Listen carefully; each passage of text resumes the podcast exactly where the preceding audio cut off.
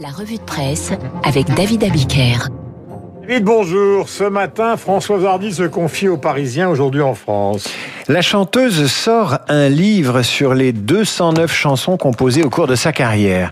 L'une d'elles s'appelle Pousse au revoir. Le Parisien pose alors la question à Françoise Hardy, tombée gravement malade en 2014. Vous avez parfois envie de partir? Et la chanteuse répond j'ai envie d'être là pour ce que j'aime, mais quand je vais trop mal physiquement, la peur de souffrir d'une façon encore plus insupportable et sans espoir d'aller mieux m'angoisse.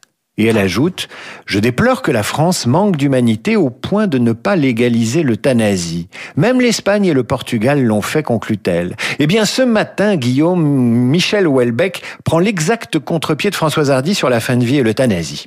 L'écrivain publie une tribune dans le Figaro, journal de Génie Bastier, dans laquelle il s'oppose à l'euthanasie. L'Assemblée examinera jeudi un texte sur une fin, je cite, une fin de vie libre et choisie. Plus de 3000 amendements déjà déposés ça promet, c'est le moment choisi par l'écrivain pour prendre position. Voilà ce qu'il écrit dans le Figaro et dont je vous lis ce matin les passages les plus éclairants.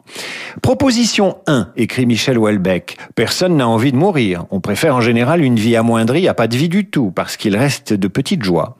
Proposition 2, poursuit-il. Personne n'a envie de souffrir physiquement. La souffrance morale a ses charmes. On peut en faire un matériau esthétique, ce dont je ne me suis pas privé. La souffrance physique n'est rien d'autre qu'un enfer d'intérêt.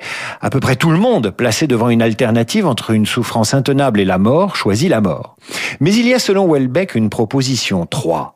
On peut depuis l'invention de la morphine éliminer la souffrance physique. L'omission de ces trois propositions, de ces trois constats selon l'écrivain, explique les sondages effarants en faveur de l'euthanasie. Puis Welbeck balaie les formules de compassion et de dignité. Pour lui, la compassion, c'est une sorte de baratin. Quant à la dignité, on peut vivre sans. Regardez-lui, vieillissant, bientôt sans cheveux, sans dents, les poumons en lambeaux. Il en est la preuve très vivante, écrit-il. Les religions catholiques, musulmanes ou juives, pour leur part, perdront la bataille et se résigneront à l'euthanasie.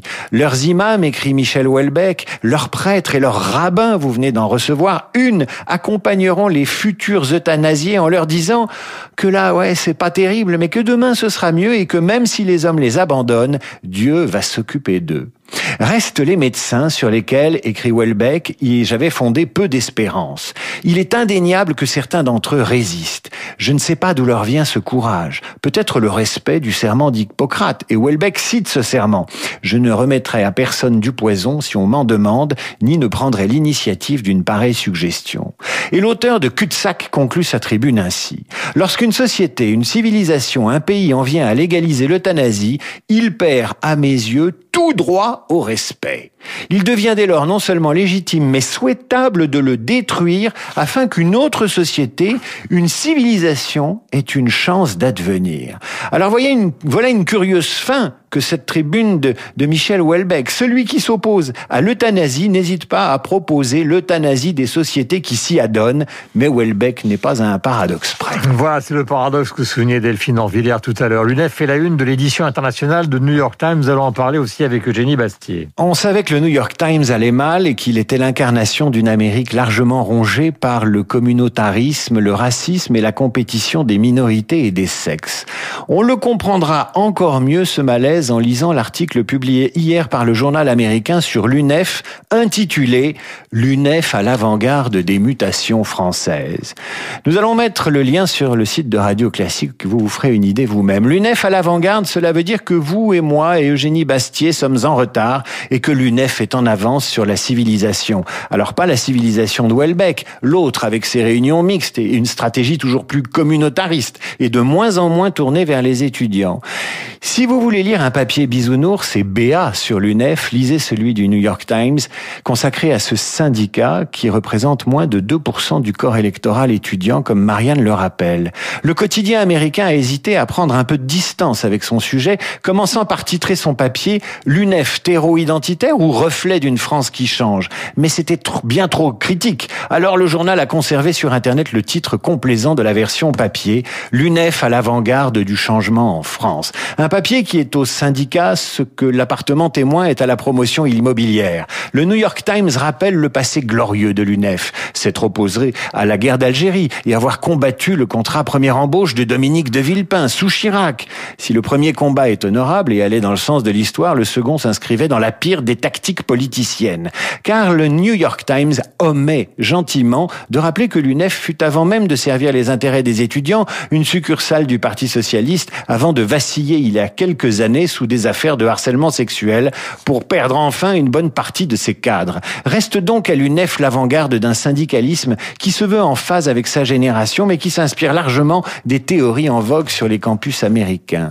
On fait peur parce qu'on représente l'avenir, a confié la présidente du syndicat au journal américain. J'espère que Mélanie Luce a lu l'article mis en ligne hier soir par Le Monde qui décortique l'attraction que représente Marine Le Pen pour les 18-25 ans. Le Monde explique aussi comment le Front National est devenu le premier parti de la tranche 25-34 ans. Voilà qui devrait faire réfléchir non seulement Mélanie mais également nos confrères en pamoison du New York Times sur la fameuse avant-garde.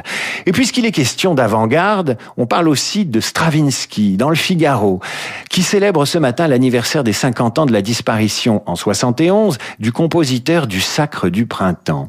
Un long portrait à lire consacré à celui qui passa d'est en ouest au début du XXe siècle, faisant une étape à Paris, où il donna en mai 1913 la première représentation du Sacre du Printemps. Elle fit un joli scandale assez comparable aux réunions non mixtes de l'UNEF. Voilà ce qu'en dit Jean Cocteau, qui était au théâtre des Champs-Élysées ce jour-là.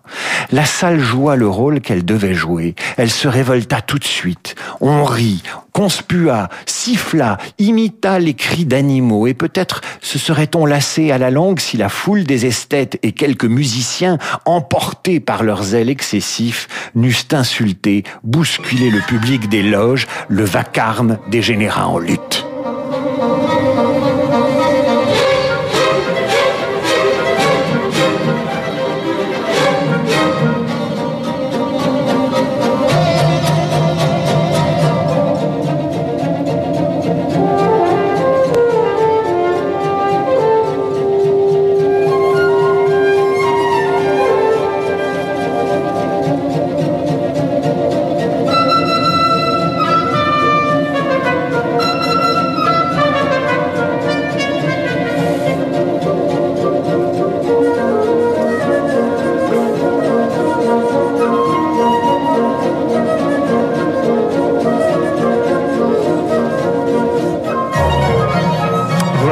De ce génie fut Stravinsky le 6 avril 1971, donc aux États-Unis. Il était né en 1882. Sacrée bataille dans la salle Picasso, Ravel contre une grande partie de la bourgeoisie de l'époque qui fut scandalisée justement par euh, ce sacre du printemps qui est devenu, vous le savez, l'un des grands classiques de la musique du XXe siècle. Il est 8h44. Nous sommes avec Eugénie Bastier qui publie La guerre des idées, qui est journaliste au Figaro et qui est en direct